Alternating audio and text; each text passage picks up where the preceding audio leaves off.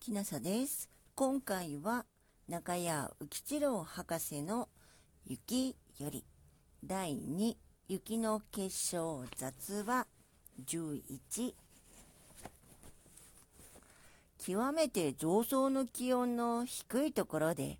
結晶の核に水蒸気が凝着して最初にできるものは水晶のような頭の尖った六角柱の極めて小さい結晶である。これを氷晶と呼ぶ。ところで非常に高い空中にできるこれらの小さな形態の氷晶が水晶のような六角柱のものであるということがどうしてわかるかという疑問が起こるのは当然のことである。それは地上で観測できる現象から理論的にいろいろ推理をしてそれに数学的の計算を応用して推論をするのである。それには時々観測されるハロという現象を利用するのであって、このハロの大きさから表彰の形を推論するのである。我々がよく見る普通のハロは太陽や月の周りに丸く出るものが多い。俗に傘というのがそれである。このハロが太陽や月の周りにできると天候が変わると昔から言われているが実際上かなりの程度的中するようである。この普通のハロはなぜできるかというと多くは日や月の表が雨雲で覆われた場合太陽や月から来る光が雨雲の無数の微水滴で散乱されるためなのである。それで春の大きさを測定すると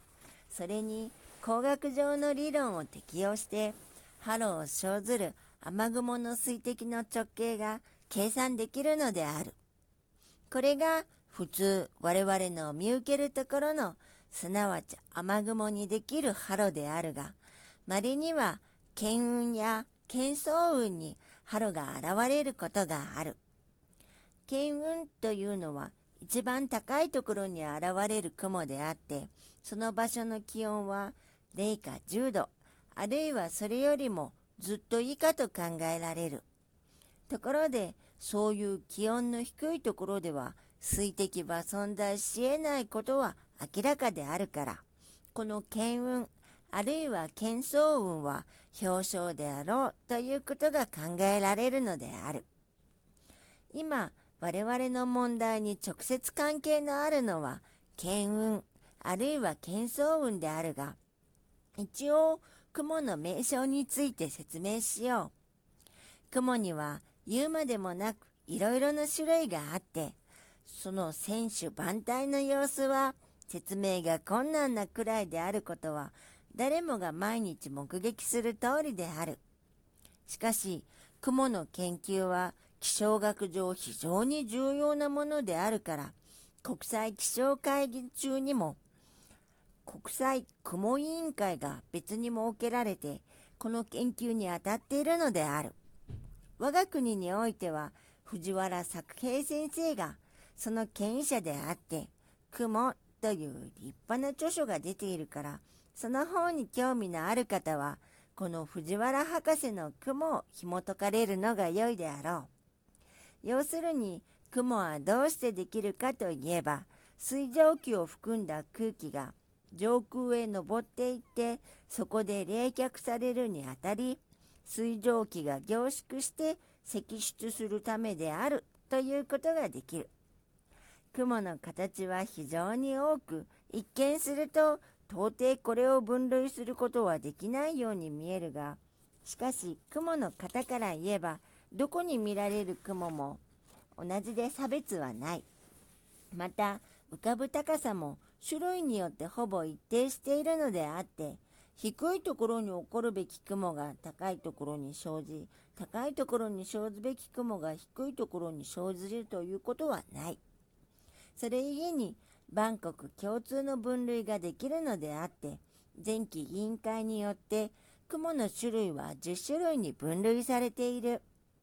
ところで、10種類の雲の中で一番上層にできる雲が巻雲である。これは青く晴れた大空に空の一方から一方へまっすぐに数条あるいは数十条の美しい筋雲となって走っている薄い雲である。この巻雲は、この剣雲は、そうそうとして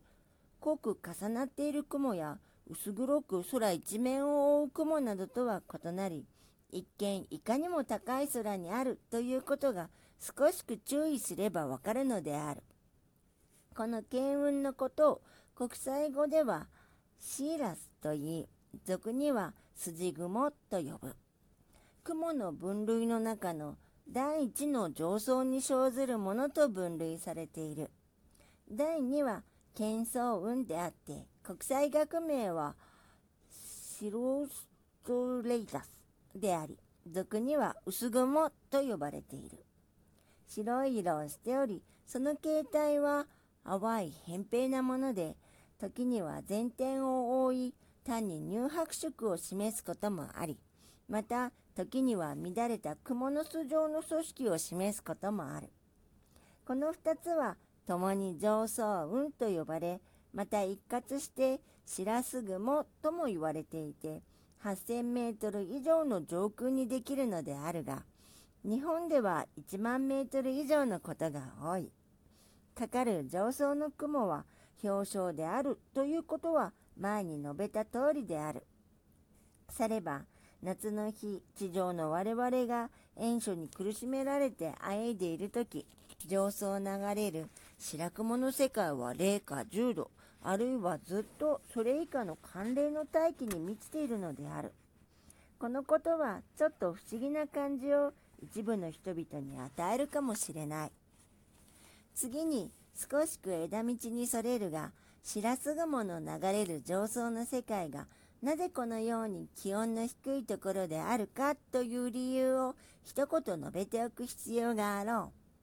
う。このことは気象学の方では詳しく研究されていることで、例えば岡田博士の気象学講話の説明を借りると次のごとくである。大気の中では高いところに登るに従って気圧が減少する。今ここに空気の一塊が高いところへ登っていくと四方からこれを圧している外気の圧力が減ずるからその空気の塊は全時膨張する。しかるに膨張するにあたっては外気の圧力に反抗して容積が増すために自己の内部のエネルギーを消費する。もって気体の温度の昇降は自己の内部のエネルギーの増減によるからこの空気の塊の温度は上昇するに従って全地に低くなる。もちろんこの空気の塊には太陽の輻射も当たればまた四方の空気からも熱を伝えるから空気の塊は全く他から熱を取らずまた他へ熱を奪われないとは言えないが元来太陽の輻射を吸収するのは至って少ないものであり、かつこの空気の塊がかなり速やかに上昇すれば、四周の空気から熱を取るか取られるかする暇がないから、結局この消灯の空気には熱の出入りがないと見ても大化ない。理論上から計算するときは、この上昇する空気の中に全く水蒸気がないとすると、100メートル登るごとに約1度冷却する割合になる。また、水蒸気を多少含んでいても、飽和に達しないうちは、やはり同量の割合で冷える。しかし、もし水蒸気で飽和していると、上昇して冷却するにつれ、水蒸気の一部は凝結して雲になり、その時水は鮮熱を放散するから、冷却の度が緩慢になり、100メートル登るごとに0.5度くらいの割合に温度が低くなるのである。もっともこれは水蒸気の分量によるから一概に論ずることはできないが、ほぼこのくらいの割合に考えて差し支えないのであろう。今回はここまでです。中谷浮吉郎先生の雪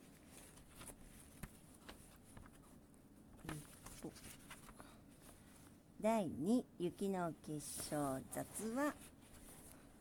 11でした。もしあなたが聞いていらっしゃるのが夜でしたらよく眠れますようにおやすみなさい。